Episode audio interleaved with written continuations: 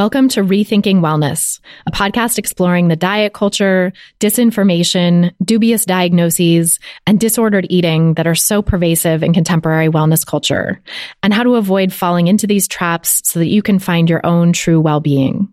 I'm your host, Christy Harrison, and I'm a registered dietitian, certified intuitive eating counselor, journalist, and author of the books Anti Diet, which is available now, and The Wellness Trap, which comes out on April 25th. You can learn more and pre-order the book at christyharrison.com slash the wellness trap. That's christyharrison.com slash the wellness trap.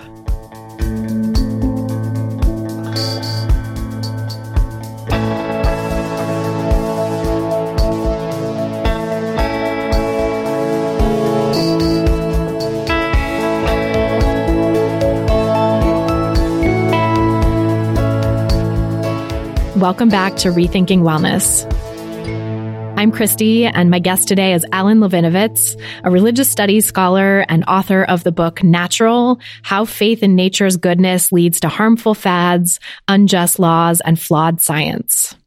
We discuss the problems with framing eating and wellness practices as quote unquote natural, the weird parallels between gun culture and wellness culture, the tricky balance between empathizing with why people are driven to harmful wellness practices and being clear in calling out misinformation, the need for nuance when discussing the connection between physical and psychological issues, and more. It's a great conversation. I can't wait to share it with you in just a moment.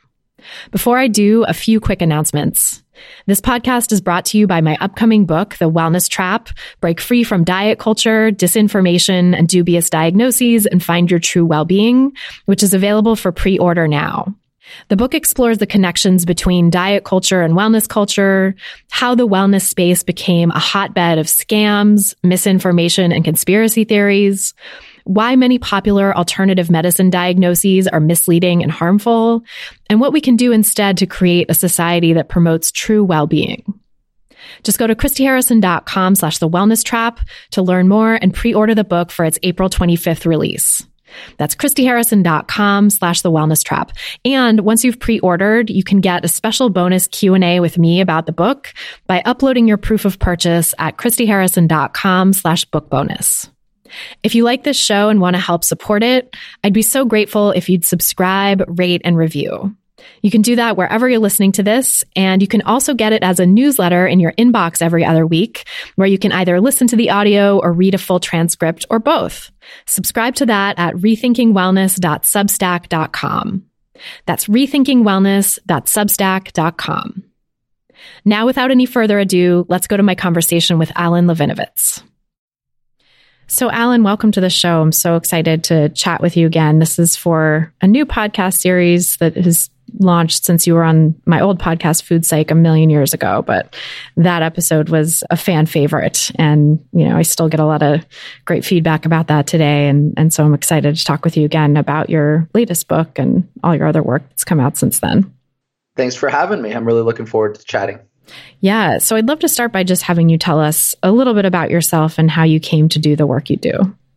Yeah, so I'm a, I'm a bit unusual in the in the wellness and food and fitness space. I'm a religion professor, and a long time ago, I started noticing some pretty interesting similarities between how people choose their foods religiously, so taboos and ideas of purity and impurity, and how people were choosing their foods in a supposedly secular way. So I saw restrictive dieting that had a veneer of science as a kind of parallel practice to the the religious diets that both you know promised salvation and also threatened damnation if you ate the wrong things and that led me down a long path of thinking about how my discipline, religious studies, you know, I do classical China, how my discipline in general and ideas of ritual and and purity and impurity or sin and guilt and holiness could help me understand what looks secular, the the wellness world or the fitness world or the food world, but but actually I think is is really helpfully understood through the lens of religion. And we talked in our first interview about your first book, The Gluten Lie, and how the discourse about gluten that was happening at the time and that is still happening today had these sort of religious undertones. And now with your book Natural, I think there's a lot a lot more contemporary stuff to unpack there too.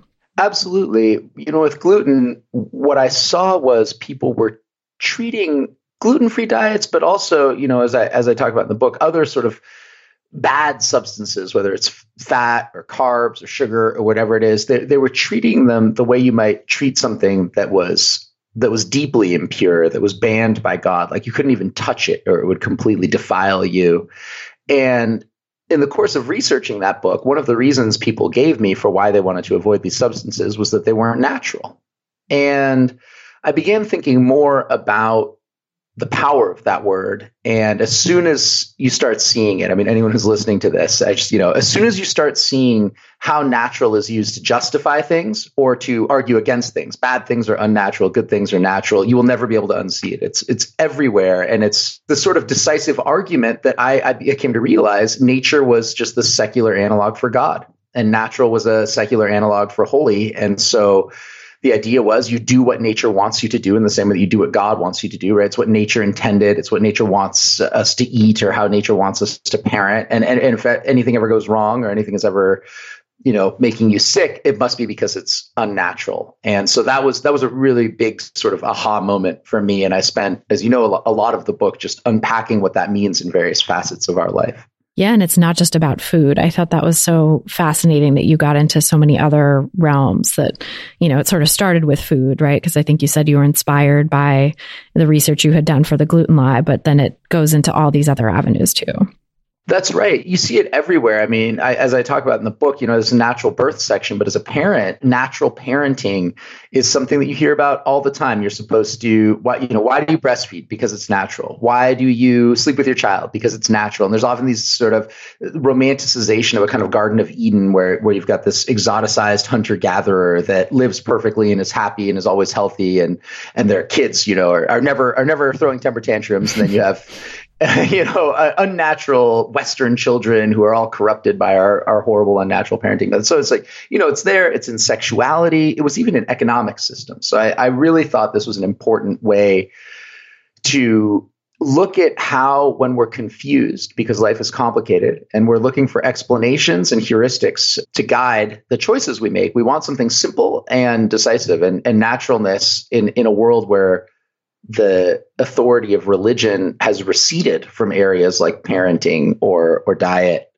we substitute the idea of naturalness. And I think it's a it's a big mistake because you can love nature without worshiping it and understand that just because something is natural, you know, as you say in your book, doesn't mean that it's good. Right. Well, yeah, and you you argue that like the binary of natural versus unnatural has some really harmful consequences. It's unhelpful for understanding like the nuances that really exist in the world. What are some of the consequences of categorizing things in that way? You know, it's funny. Some people want to go the complete other direction, which is the idea that the, everything everything is natural. Right? We're all stardust at the end of the day, so there's no difference between New York City and Yellowstone Park, which I, I don't think is true. I think that if you understand naturalness as a spectrum, and the most natural things are things that human will had no involvement in. So anything that existed before humans is completely 100% natural. Dinosaurs 100% natural. And unnatural is stuff that we've willed that wouldn't exist without our active willing, like New York City. I think those are useful distinctions. And, and we can talk about natural and unnatural in a lot of interesting and helpful ways. The problem happens when we map that natural, unnatural binary onto good and evil. And so when when we start to think that natural is a synonym for good and unnatural is a synonym for bad, as it has been in our language since you know before Shakespeare, you know, unnatural death is a bad death, that sort of thing, uh, a death that's immoral or or out of the out of the order of things that are that are morally good. That's the problem. And so, what I really want people to do is realize that that when they when they make that move, shifting from natural, unnatural to good, bad, they're they're going to end up making a lot of mistakes because what's natural is not always good. What's unnatural is is not always bad. And those that that idea has been used to justify all sorts of things that otherwise would be very difficult to justify, whether it's opposition to interracial marriage, you know, it's unnatural to reproduce with people who are not your same race, which is, but you know, is both untrue, but also it wouldn't matter if it were unnatural. What, what matters is whether it's harmful or not. And that's that's a really really important thing. I think we can be captivated by the magic of the natural argument. Right. And I mean, I think I see it a lot with food, right? This idea that natural is always better. And with, I talk a little bit about the anti vax movement in my book, or I have a whole chapter devoted to it actually. And this idea that vaccines are quote unquote unnatural, that it's eliding or it's, it's, leaving out this question of whether or not something is harmful, right? Like the harms to public health of avoiding vaccines are pretty incontrovertible. But this idea that vaccines are supposedly not natural, that it's putting these artificial toxins into your body, clouds that argument about harm. That's exactly right. And that argument has been around in anti vaccine circles for a very, very, very long time. The idea that vaccines are, are unnatural and therefore they're bad and we should prefer natural immunity, for example, over the unnatural immunity of vaccines. And it is like any simplistic binary that's not accurate.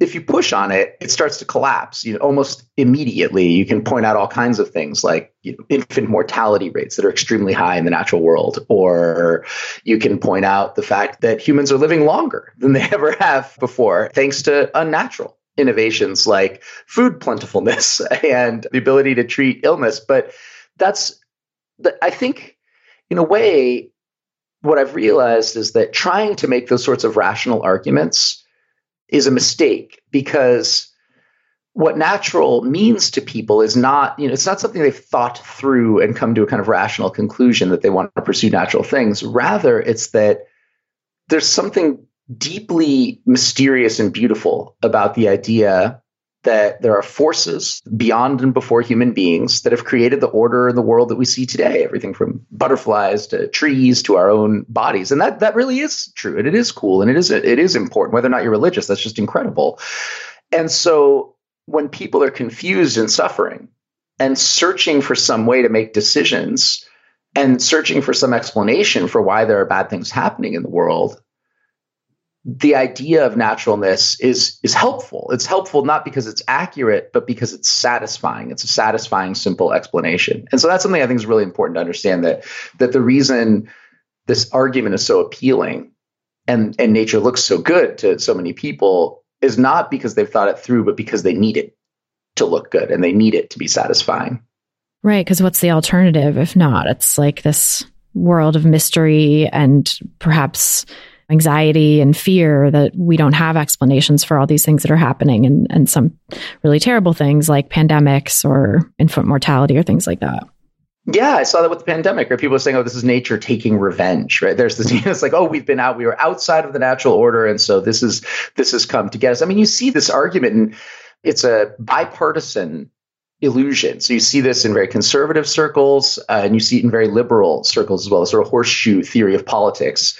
Those ends of the horseshoe and are, are right there with natural. This is why, for example, people have talked about this, but why you saw QAnon intersecting with yoga influencers. People are like, I don't understand this. How could they, these are two worlds that we thought were so far apart, but really they're united by, and again, this is not uh, yoga and wellness are not, uh, I, I, hate to generalize about these communities, but there are parts of those communities where people are searching for binary explanations to suffering, and naturalness is the answer. And QAnon and other sort of cultish movements do that as well. And there's this kind of nature core conservative movement that also appeals to naturalness in the sense that they see progress or change is unnatural and they want to return to what they see as natural social roles, for example, for women and men, or natural sexuality, that is to say, married couples and not homosexuality. So that argument can be can be used powerfully to justify virtually any ideology. I mean, I think about it in in my field, the intuitive eating field, and how explanations of the nature of our relationship with food you know some of the the explanations that i've used to sort of explain intuitive eating and where it comes from unwittingly sort of rely on that distinction between natural and unnatural. You know it's just it's just so insidious. Absolutely. Well it's because it's so appealing. So in in chinese the typical translation ancient chinese text for natural is ziran which literally means self so or so of itself. So it means spontaneous. It's not ordered by humans then. So it's ordered by of itself. And I think there's something really romantic about the idea that if we just cut away the clutter, all the pollution that's been forced upon us by culture or our parents or whatever, and we just allow ourselves to be spontaneous, that will like miraculously result in everything being harmonious. And there is something I see that a lot in intuitive eating circles, right? Where there's this idea that's like the problem is you've been told all this stuff.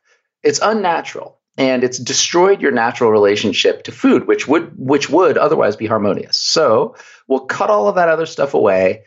Then what you'll be left with is the right way to eat, the spontaneous, the ziran way to eat, the self-so way to eat. The organic is another word that that taps into that idea, right? It's organ, it's of itself, it's grassroots Uh, rather than top down. And that's just not true. Sometimes things that are so of themselves suck and our impulses suck and we need to control them with rituals and culture and taboos.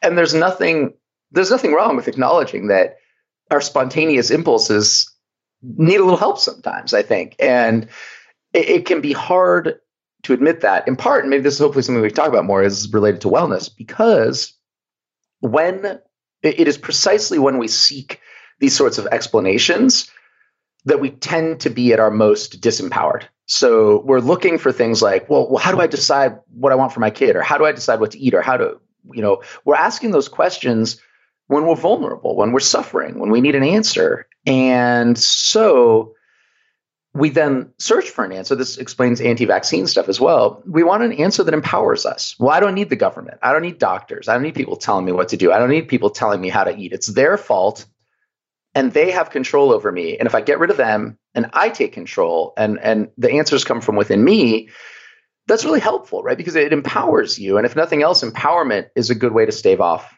suffering. So, so in that sense, it's this complicated relationship between the appeal to nature and the kinds of things people need when they are in a situation where the appeal to nature is compelling, if that makes sense.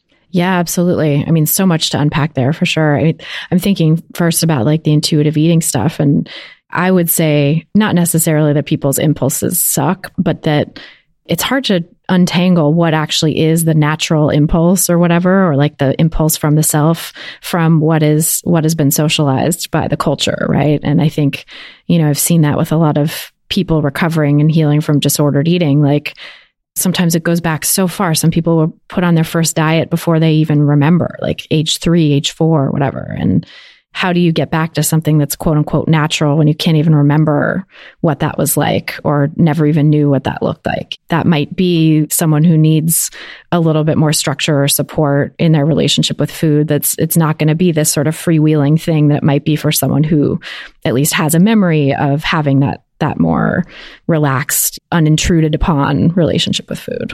Yeah, well, this is a, this is a good example too of alighting natural good, unnatural bad. It's the the problem with disordered eating is not that they were told to diet and therefore there was this outside thing imposed on them that is intrinsically bad. The problem is that the outside thing that they were told to do is bad. Humans are just intrinsically social. We live in communities, we eat with others, we eat foods that are that have meaning that extends in webs beyond us and between us. And so the idea that we could sort of develop eating patterns that, are, that just bubble up from within us unpolluted by outside forces, I think is is wrong. What we can hope for is eating patterns that are relatively effortless, and that's just like another way of talking about habituated, that aren't pathological, right? That don't hurt us. And that and that that could mean tying yourself to someone else's eating habits. So just as an example for me, my spontaneous impulses during the pandemic were drink more. I just started drinking more alcohol. I think many people did the same thing. And one thing that's helped me is to tie my drinking habits to my wife's, which are much healthier, right? So I'm just like, okay, I'm just going to drink what my wife drinks, and that's it. So it's very unintuitive. It's very sort of forced upon me but it's good because it's getting me away from a pathology. But again, I mean, to go back to the example you gave, part of the problem is that people have been told to diet or have been shamed for their body. Often, what they're also suffering from, which is separate from the pathological eating, is disempowerment. Feeling like their self worth is bound up with either parents who are always telling them to diet or what society has told them to look like or how to eat. And so then there's two different problems. One is feeling empowered when for so much of your life you've been disempowered. And two, figuring out how to eat in a way that doesn't harm you. And those are actually separate things. I think, and the desire to bring them together can yield the illusion that that what you need is to just strip everything away until it's just you controlling yourself spontaneously. That's the that's sort of appeal to natural thing again in the same way that like you know if your your health would come back if only you just ignored all the mean doctors and all the people telling you what to do and you just did whatever you wanted right in accordance with nature that's helpful for empowerment but not for your health Right. I mean, you've written in other places about this idea of wellness culture as a form of what you call empowerment epistemology. I found that really helpful and intriguing. Can you explain a little bit more what you mean by that? Absolutely. So I originally thought of this when I was thinking about gun culture, which again seems like a weird intersection with wellness. Although now people are now that we're seeing that more, it's not so it's not so crazy. But when I first started writing about that, I realized that gun owners have a relationship with their guns. It's a lot like you know, sort of new age person's relationship with a crystal, which is to say, they found a community of people that listens to them. They feel like the authorities, in one case, the medical authorities, if you're a sort of alternative healing or alternative wellness kind of, if you're attracted to that, medical authorities on the one hand, or government authorities on the other, which, which is guns, you don't trust them. So you don't trust the police to protect you, or you don't trust doctors to heal you or keep you safe. And so you turn to a, an authority that says, hey, we've got something for you. It's going to give you control over your life. The gun, right? You get to protect yourself. Or this crystal, you get to come up with your own healing plan. We're going to personalize it for you. And all of a sudden, you're like, oh, I, I'm in control. I don't have to cede control of my health or my safety to somebody else. And that's that's very empowering. So then what you have to do is you have to figure out, this is the epistemology part of the theory of knowledge part, you you you begin to know things in a way that is not oriented towards truth. You begin to know things in a way that's oriented towards feeling like you have agency, feeling like you have power. And that's not necessarily a bad thing, I don't think. It's just that the problem is sometimes it means that you believe things that aren't true. like having a gun in your house just doesn't make you safer, you know, and having a crystal just isn't going to prevent cancer. But that's not the goal of those objects the, at the end of the day. And then on top of that, the other thing about an empowering epistemology that I think is really important is that it's a way of dealing with something that historians of technology refer to as epistemic opacity, which is fancy, fancy academic talk for not being able to understand how things work. And so, whether it's our technology or our, our legal system or whatever it is, we're increasingly surrounded by things, whether it's medicine or our phones, that we just don't understand. We don't understand how they work. We don't understand the machinery behind them. They are not transparent, they are opaque. And that's very disempowering. And so, again, the crystals or the gun make it very simple. What keeps you safe? Ha- having a gun to defend yourself. What keeps you safe? Eating naturally. And that's that's what an empowering epistemology is. And it's if we want to fight back, you know, as you do and I do against toxic forms of wellness, one thing we really have to do is realize that the market for them exists because people are being disempowered by a whole host of broader forces in ways that I really think are not their fault. I agree. I mean, as someone who, you know, I talk about in the book, like I have multiple chronic conditions and many things that took years to get diagnosed and resulted in a lot of dismissal and feeling unheard by the healthcare system and feeling like, you know, I had to take matters into my own hands if I wanted to heal myself. I very much understand why people seek out these alternative sources in those moments because they feel so let down by the healthcare system, by, you know, science, by conventional medicine. And I think that makes people so vulnerable to exploitation and being preyed upon by these unscrupulous actors and sometimes well meaning, but just misled themselves providers and sometimes, you know, bad actors with a, with a clear agenda to mislead. That's exactly right. And so I used to be, especially even when I wrote the gluten lie, I used to just kind of rail against these ideas. It's like, well, they're not true. I was, was like kind of like a new atheist for food or something like that. It's like, oh, like look at your ritual. It doesn't make any sense. Like, what if this is just you know a nocebo effect or a placebo effect? But what I realized is I was, you know, there's a lot of people who are like, you've got like IBS, you got Crohn's, you got some kind of undiagnosed autoimmune condition. Just feeling empowered might be the best thing you've got.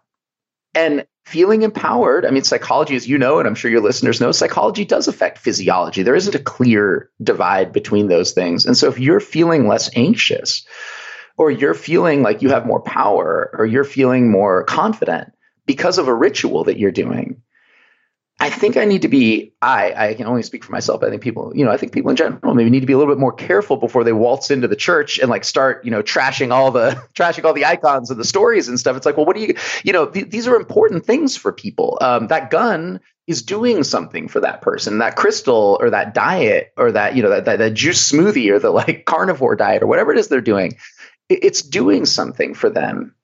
And it's not kind uh, to do what I've often done in the past and regret, which is to just try to take those things away or sneer at them rather than trying to understand why they exist and and maybe even maybe even make room for them in a way that isn't pathological in a way that's healthy um, there is room for ritual and there is room for for the sorts of things that you know there's room for empowerment. You just got to figure out how to get it without like vaccine denial or something like that. And I think that I think that I think a lot of people in this space, and I, I know you've you you've seen them. I'm not going to name any names, but a lot of the you know, people who are otherwise kind of admirably pro-vaccine and fighting the good fight, I think there's a kind of edge to them that's deeply off-putting to the people who are seeking out anti-vaccine rhetoric as a form of empowerment to disempowered people. They they feel authoritative and scary and it doesn't reach people where, where they need to be reached.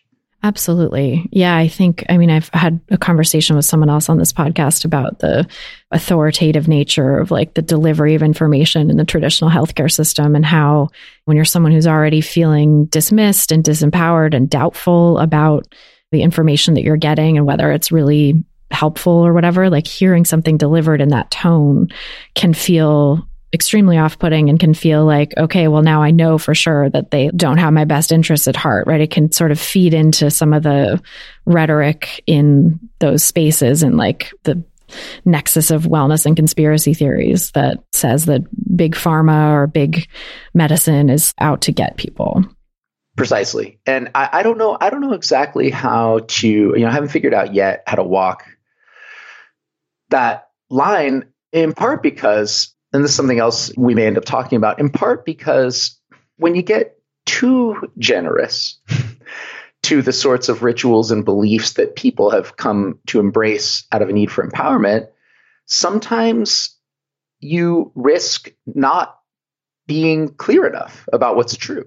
It's very, very difficult, in my opinion, to be sensitive in the ways that you need to to the things that people need or the things that people believe while also not compromising on the truth of particular positions. Um, that's just you know it's it's it's hard, and sometimes I think it's especially hard when you don't know a person, right? You're not you know like when we're doing this podcast, we don't know who's on the other end of this listening. Maybe it's someone who's in a perfect position to hear the things we're saying, and they're going to feel great about it. Maybe it's someone who's going to be hurt by those things, and and when you have a personal relationships with someone, it's much different than when you're writing a book or doing a podcast because you can't meet them where they are and, and, and show them that you care about their humanity. Yeah.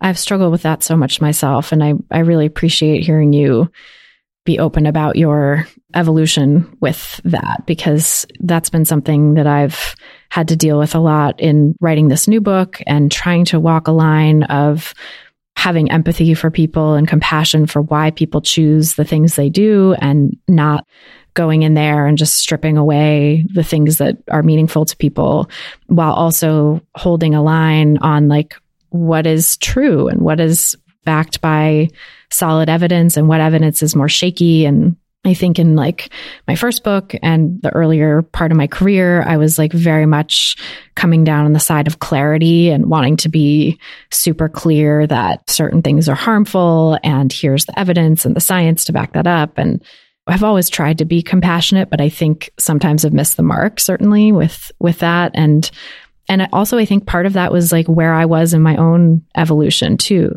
I had disordered eating and uh, undiagnosed eating disorder and struggled for many years and then came to find my own recovery through intuitive eating and therapy and support and started to do this work. And you know i think that there was a little bit of like a proselytizing energy to it right? There's a sense of like this is a a chapter in my own healing to spread the message that was so helpful to me and a zealotry to that this actually brings us back to the intuitive, or brings me back at least to, intuitive eating and thinking about that. And sort of, I was trying to figure out like the problems I, I like the, the problem I had with this idea that you like strip everything away or something like that, which is again, this is a, that naturalness appeal is it's a kind of universal thing. It's like, well, here's how everyone should be eating, right? It's like you just eat naturally. You strip everything else out and allow yourself to return to your sort of organic, pure, holy self. But actually, I think that it's more like harmonious eating. There are going to be lots of people in lots of different situations where it will require different things to harmonize with that situation. Sometimes it will require eating at times that that you're not hungry. If I'm in China and I'm visiting a family and they bring out this like dinner to honor me and I just ate sadly, I'm just gonna eat. Like I better eat, you know, and it's not and I'm not hungry and they're forcing me to, but like that's how I harmonize with that situation. And I think it will be helpful to be in a place with my diet where that doesn't feel like a violation of the way I need to eat, because that's gonna cause that's gonna be pathological. It's going to cause me to conflict with that situation. And so sometimes it's going to be forced and sometimes it's not. Sometimes it's going to emerge out of community, sometimes it doesn't. And also to what you said, it's going to be different for everybody, not because everyone's pure self is different, but because some people, I mean, people don't need to eat according to their pure self. Some people don't need that. Some people need to eat in ways that harmonizes with their rhythms of their community or whatever, or whatever it happens to be. So yeah, I think that's I think that's a big part of it. I mean, I will say with intuitive eating, there's such black and white interpretations of it that say you can only eat when you're hungry and you have to stop when you're full. And it's like turning it into another diet. But actually, intuitive eating as a model is definitely like open to eating when you're not hungry and eating when you're full because of all these other like cultural and logistical reasons, you know.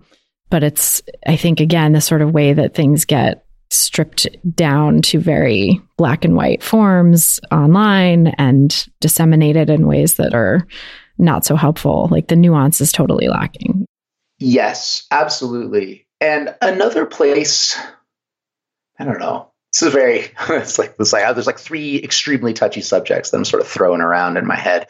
But I think another place where this kind of black and white thinking is unproductive is well, so okay, I'll take one I'm, I'm really familiar with, which is chron- chronic illness.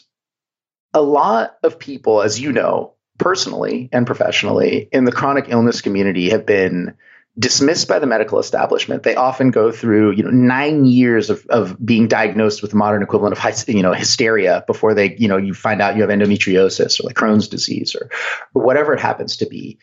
And the response to that deep historical injustice is something like, in my experience, chronic illness must be always understood in terms of how the sufferer experiences it not to put too fine a point on it, I'm sort of generalizing here, but it, it'll be helpful for the point I'm trying to make.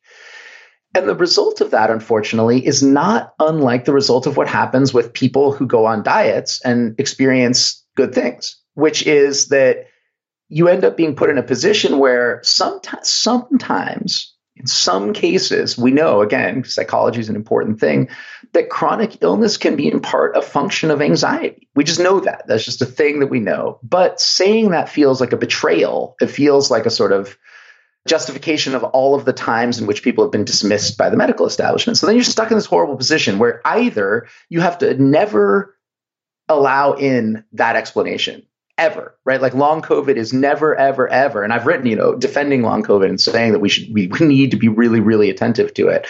But if, but if part of that position is never, ever, ever is long COVID a function of like psychogenic problems, which is itself stigmatized, we're in a bad situation. In the same way that we're in a bad situation where your gluten free diet, the efficacy of it could never be psychogenic that's not a good place to be, right? And so that's another thing I really struggle with, which is how do we acknowledge the the the like suffering experienced by communities due to snap misdiagnoses while also allowing that those snap misdiagnoses aren't in every and all you know in all cases wrong does that make sense i'm just curious to hear what you think because it's something i struggle with all the time and I don't know what to do with it. Same. I mean, I I wrote and rewrote sections of my book so many times because of that very conundrum. And I, I personally have had experiences on both sides of that coin.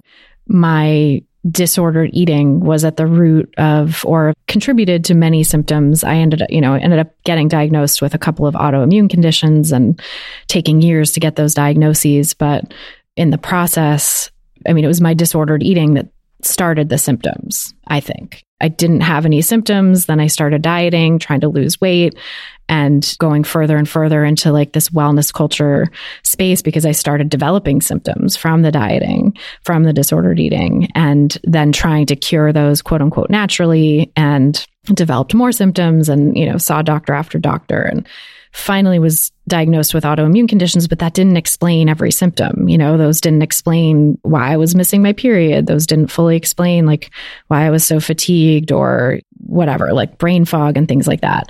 And ultimately, when I was able to start true healing and recovery from the disordered eating, a lot of those lingering, pretty much all those lingering symptoms went away when I was eating enough. And I now realize not eating enough can cause hypothalamic amenorrhea, missing periods. It can cause fatigue and brain fog and make people feel generally really unwell disordered eating while it's it has all these physical manifestations like technically it's a i mean an eating disorder specifically is is a mental health diagnosis if someone were to say, I mean, at the time, if someone had said to me, I think you might have an eating disorder, I think that could explain what's going on with your symptoms. And couple people close to me tried to bring that up.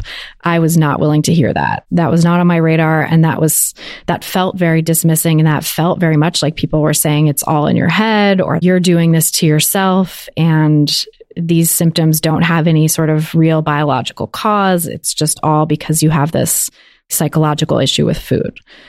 And now I can see in retrospect with a lot more, you know, healing and, and like education in this area that, yeah, to some degree, that was true, that it was this quote unquote psychological diagnosis, which I really think of as it touches all aspects of a person's life. It's not necessarily just a mental health issue, but my psychological issues with food definitely contributed to those symptoms. And then more recently, I had an experience kind of on the opposite side where I had a real condition that I didn't know about for years that was psychologized and explained in psychological terms. And I totally believed it because there's a lot of reason to believe it. I have a what's called a binocular vision disorder, binocular vision dysfunction that my eyes don't create one clear picture of my environment. They're like seeing two different things and I'm seeing double a little bit. My brain doesn't bring them together. Actually, I've been through a lot of vision therapy now where I think it is finally doing that, which is great. But for years, I was like, it started in 2017 when I was driving on the highway. There are these weird, funky lines on the highway that kind of scrambled my brain and I had a panic attack pulled over. My husband drove the rest of the way. And like the way that I framed it to myself was it was the week after Trump's inauguration. That really stressed me out. We were actually going up to visit some family members who had voted for Trump and were big Trump supporters. And that was going to be stressful. And so, like, this overwhelming amount of anxiety resulted in this panic attack. And that was uh, an explanation that was co signed by my therapist at the time, by another therapist I saw, a couple other therapists I saw later, one to help specifically addressed the highway driving phobia that resulted from this because I had numerous other panic attacks driving on the highway after that. And it was, you know, I was always like, well, you know, it happened when I saw a bridge and bridges represent whatever, you know, it was like this sort of effort to explain it in psychological terms. I mean, I also have a PTSD diagnosis. I also have generalized anxiety. I've had many like mental health challenges over the years. So it, it kind of made sense to me, right? That this would be explained in psychological terms. But it wasn't until I was pages deep in Google looking for self help on highway driving phobia, which had come back and the, the therapy that I had done before wasn't going to be accessible anymore. And I was like, how can I address this? Because I don't want to be stuck and not be able to drive on the highway. You know, I found some mention of it somewhere, went to a special optometrist who specialized in this and got a diagnosis and it's changed my life. It's radically, radically helped. It's helped me so dramatically. So, you know, having those two experiences of a physical issue that I was looking for a physical cause of that ended up being largely psychological in nature or partly at least. I mean, the autoimmune conditions certainly played a role, but there was this eating disorder piece that was really driving a lot of the symptoms. And then this situation where it was like psychological explanations masking a true physical cause. I really personally am, am, grappling with how to talk about those things and how to make sense of them for myself and potentially talking about them publicly because it is so fraught, right? Because people have such terrible experiences trying to get diagnoses, trying to get help for conditions like this, and can feel so dismissed when a psychological explanation is brought up. Even if, like, I think in that article, you were talking about how people can sometimes misattribute or remember things in a way where it's like, oh, yeah, that doctor was so mean. That doctor dismissed me. And maybe that's not exactly how it happened. Like, I think about some of my past experiences where I would have said in the past that this doctor totally dismissed me and told me it was all in my head. And I think about it now and I'm like, did they actually say that though? I really don't think they did. I think it was maybe suggested to me that stress and anxiety were playing a role. And I took that and ran with it because I was sort of primed to have that reaction. Yeah. And there's the desire. I mean, the whole time I was so struck that you were talking by the word explanation just whether it's psychological or physiological, that's something we want. You know, how many students have come to my office and be like, well, I was trying to figure out why I, I didn't, I was, you know, was nervous in tests and then I realized I have like anxiety or I didn't understand why I couldn't concentrate in class. I had ADHD. And again, this is another different touchy subject. I don't want to like open this can of worms, but I do think that there's something also, and maybe this is the science broadly speaking again, kind of the monopoly it has on truth that that's gone too far. Some of these things don't have explanations, or sometimes it's just how it is. To take an example, trauma, because you mentioned PTSD.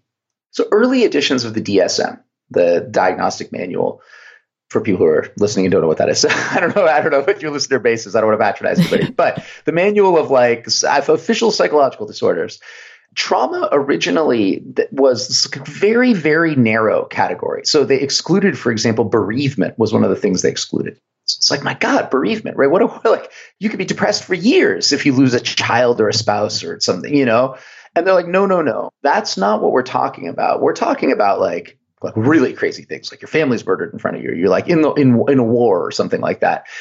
And i think that our desire for explanation combined with the increasing totalitarianism of scientific explanation has led to a situation in which all suffering must necessarily be explained with like a kind of scientific etiology. I don't know how I feel about that. I think it might be good in some cases, right? Sometimes people go way too long, I mean, often, right? People go way too long undiagnosed and they can't get the help they need.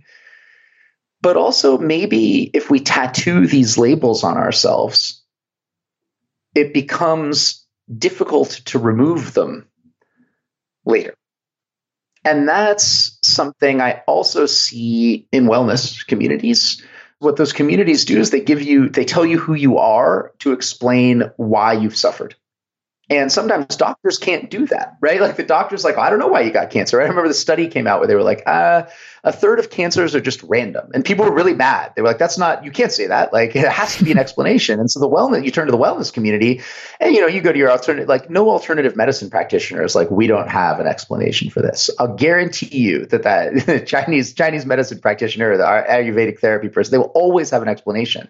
That's one of the things that they offer which paradoxically I think is a function of the scientific community being like, well, everything's got an explanation, a scientific explanation, right, of a sort of weird version of science. And so that's something also I, I I'm going to think harder about in the future, just how to deal with it because it's really touchy. But I think that's important, and I have a lot of mixed feelings about how to approach that moving forward. Yeah, I agree. I feel like the idea of always needing an explanation. I mean, I understand like when you're suffering, you want to know why and you want to know what to do about it if there is, you know, something to do about it. And I think in in some ways, like I don't know, for me, the Western medical practitioners, you know, conventional doctors that I've seen, some of them were pretty good at saying like, you know, we don't know. And let's right. let's try to figure this out, but also here are some approaches that could help whether or not we figure it out or we don't know, let's get you some more tests or whatever, versus going to a naturopath who's like, your problem is you're intolerant to gluten and you need to take these 50 supplements and cut out all these other foods because, you know, they're somehow related to gluten or they're inflammatory or whatever. And then suddenly you're neck deep in like this very disordered eating regimen that's potentially just going to exacerbate symptoms. Yes, it, that's that's theological. That's again, this is where the natural thing comes in. Is when there's always an explanation for suffering, it means you're doing theology because it means that you violated some kind of universal law, and that if you didn't violate it, you wouldn't suffer. Whereas, I mean, in a non-theological world, you just suffer sometimes. That's it. We don't know why we do our best and muddle along, right? And and that's never that's not a satisfying explanation, you know, but but it's the truth. And you can try to alleviate that suffering, but but you may never know what the reason with a capital R was for it. Right. And I think when people are looking for a reason, sometimes it's to say like how did I cause this? Right? How did I Yes, yes. bring this on myself? Because we're so conditioned to think, you know, I think in, in wellness culture, especially, it's like everything is down to the individual and choices you've made and, you know, foods you've eaten or chemicals you were exposed to or whatever it is. And that you somehow have agency and know, you know, if you can know that and you can know that you are definitely responsible, then you can like make changes to alleviate your suffering. Yes, absolutely. And that's deeply problematic. I mean, I remember I watched this, I watched this video with one of my classes, uh, intro class on religion and spirituality. And it's these two people who are like, we've come up with a way to meditate without meditating, some kind of like brain zapping device. Like, I don't know the science, this doesn't matter. But basically, one of them gets on, he's very serious, and he goes, you know, this could be a huge thing because we would have figured out how to make everyone happy. And then he brings on this woman who's used the brain zapping device. And she's like, Well, I was abused as a kid and all these things. She's listing all these horrible things, right, that have made her unhappy. And I'm sitting here and I'm like, What a horrible world in which the solution to the suffering that results from being abused or not having enough to eat or all of the things that cause us to suffer would be some individual brain zapping response. You know, it's so individualistic. Like with the wellness that that's such a it's it's almost such a weird place of privilege, right? Which is that no, most of the suffering in the world is just caused by these horrible things that are beyond our control. And the way to address them is by making sure those things don't happen, not zapping the brains of individuals who are suffering because it must be their fault that they're suffering and up to them to relieve it. But it is empowering, right? If you're if you're being abused and you can't control it, it's nice to think that you could zap your brain into happiness. That's just not and maybe I'm right. And so this gets back now. I'm being insensitive, right? Maybe that's what you need. And maybe, maybe when you're suffering, you have no control over it. Maybe all you can have in that context is a diet or a guru you go to who you feel like who gives you things that make you feel like you're doing something and have some control. Yeah. And I guess the question is when those things are potentially harmful. To me, that's the problem, right? That's the line that's like, okay, let's try to help people not fall into that trap and try to help people not get exploited by people preying on their vulnerabilities. But when it's something that's more benign, right? If you if you can have a relationship with a guru who is like a kind, helpful, compassionate person who's a good listener and that's what they give you and they're not doing anything weird and manipulating you into some high demand group or something, then maybe that is what you need. Maybe that's okay, right? Or maybe, it, you know, if there's a diet where you're eating more of a certain kind of food or less of a certain kind of food and it's not harming you, like it's not creating like obsession and compulsion around food or disorder in your relationship with food and it's more low key and benign and you're able to do it without having it be any big thing, maybe that's not an issue. And I think there are people out there, you know, I know people like that and they're relatively few and far between, I think, in, in my experience. But there are definitely people who can kind of do those sorts of things and not have it turn into this whole rigmarole. But I think the problem is when the supposed cure does more harm than good, right? Yes, although I'm going to suggest something even more outlandish, which is that so what you just said, it does more harm than good. I think that's really important because it may be that the cure does do some harm. Like in other words, maybe the diet that makes you feel really happy or maybe the diet that makes you feel like you have control is just kind of bad for you. Bad for you according to a certain set of metrics, but good for you according to others. I mean, what's what's chemotherapy but that, right? There's they're like, well, here, you know, you can do this chemotherapy It's going to extend your life by an average of, you know, people in your situation, according to this computer program, about like six to six, six to 12 months. But you're going to, you're going to feel like shit. And then you just make a choice. You're like, there's this thing, there are these competing values. So I can imagine, again, rituals or, or communities where what if you just need to feel in control so badly, maybe you have to choose an intervention that has bad side effects. I don't know. I mean, this is again, I'm not saying you should, but like i realize it's not so easy. And the fact that that we take certain kinds of side effects, the quantifiable ones, the observable ones, to be the decisively bad ones, and other side effects like disempowerment to be not as decisive, I think is a problem. There are a lot of costs and benefits in the world to the actions that we take and the rituals that we engage in and the practices that we engage in. And sometimes they are going to hurt you in, in one area, but they're going to help you in another. And that's something, you know, again, like with vaccines, right? It becomes incredibly complicated because there's this community problem as well. You know, it's just like that, that, that doing this, you're not just harming yourself, but I'm not convinced, for example, in the way that I was at the beginning of the pandemic, that someone for whom, like if you're an elderly conservative Catholic, for whom taking communion is just like the, the the center of your identity and spiritual life in person. I don't know whether it's the right thing to do to stay home from church to avoid the risks of getting COVID. I just don't know that that's true. It's like quitting chemotherapy so that you can live out the last three months of your life happily rather than six months of misery. I think those kinds of trade offs are real and important. And at the very least, we shouldn't dismiss them. And that in fact, dismissing them counterproductively drives more people into the arms of the manipulative wellness charlatans that you and I are both have been, you know, through most of our, our, our engagement, the stuff deeply concerned about. That's such a good point. The trade offs for any individual are going to be unique and people might make different decisions based on what values they hold most most dear in any situation.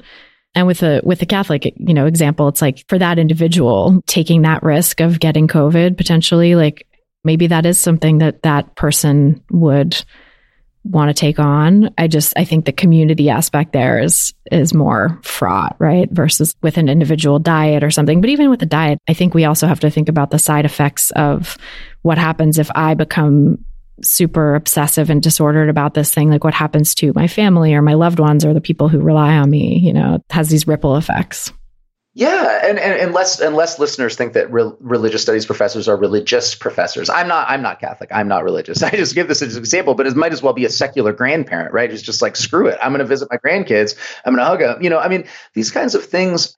And again, COVID really it was bad for what was already a bad situation, which is that people needed explanations and they needed heuristics for making decisions, and they were scared of this crazy disease, and so it made us really hate people who had different heuristics and made us deeply incapable of understanding trade-offs and nuance and complexity in part because we had no cognitive bandwidth left for that. You know we were spending it all on being scared and traumatized by the pandemic. So there's just no time to be like well there are a lot of ways to think of value you know? That was that was that we just needed a we needed our simple heuristics just to get through the day. And like many things that we needed during covid but no longer need, but may still get, like delivered food to our homes or staying away from people, perhaps it would be best to re examine the kinds of simple heuristics that we adopted to get through this traumatic period and start to dial them back a little bit as we have a little bit more energy and power to devote to thinking things through. Mm, that's well said. How do you suggest people go about that, like as a as individuals and a society? Well, and in this, I guess, yeah, like I, I, I am a religious studies professor, so uh, I think rituals that cultivate a healthy relationship to ambiguity are really helpful, at least for me. So that can be anything from allowing chance to have a greater role in your life. So you can do things like instead of making a decision about where you're going to eat by looking at all the reviews online, you know, which is again, you need a heuristic. You're sticking to it. You flip a coin. And it's a small thing, but if you allow chance into your life in ritualized tiny ways, it helps you realize that it's you can be comfortable with ambiguity and uncertainty that not everything has to have a reason and that not everything you know what i mean? And so that's i mean i guess this as a very concrete thing that people can do to become more comfortable with ambiguity is you can introduce it ritually into your own life by using chance to make decisions for example. That's something i do. I find it really helpful because it feels like you're like oh god i'm just going to leave this up to a coin. Turns out it's fine. Like actually coins can decide stuff almost as well as we do in a lot of contexts like which restaurant we're going to go to you know um, so that's one thing I would say. And then also reading or interacting with religious slash spiritual material that cultivates ambiguity. So almost every religious tradition has its its mystics. There are Christian mystics, there are Sufi mystics in Islam, there are mystic texts in the context of Taoism in, in China.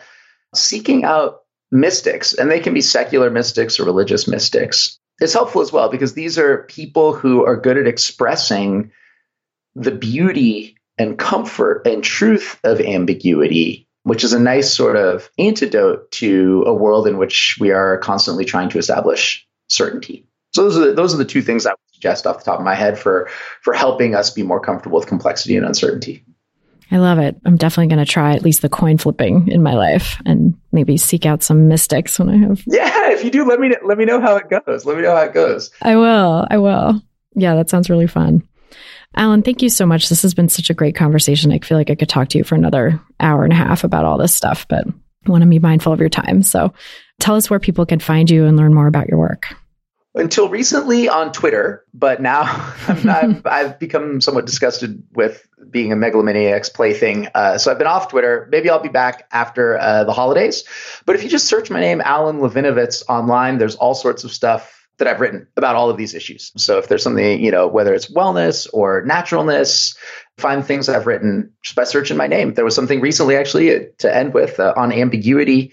I called it bewilderment. So there's an essay I wrote called In Praise of Bewilderment for the Hedgehog Review, in which I just talk about how having a little bewilderment in your life is like having a little bit of spandex in your jeans. it means that when things change, you can adjust rather than ripping and makes you more resilient. So that's that's a good place to start. I love that. We'll link to that in the show notes for this and, and some other stuff you've written too. Thanks. I appreciate that. Thank you so much. Yeah, thank you. It's been so fun. So that's our show. Thanks again so much to Alan Levinovitz for being here, and thanks to you for listening. If you like this conversation, I'd be so grateful if you'd take a moment to subscribe, rate, and review the show.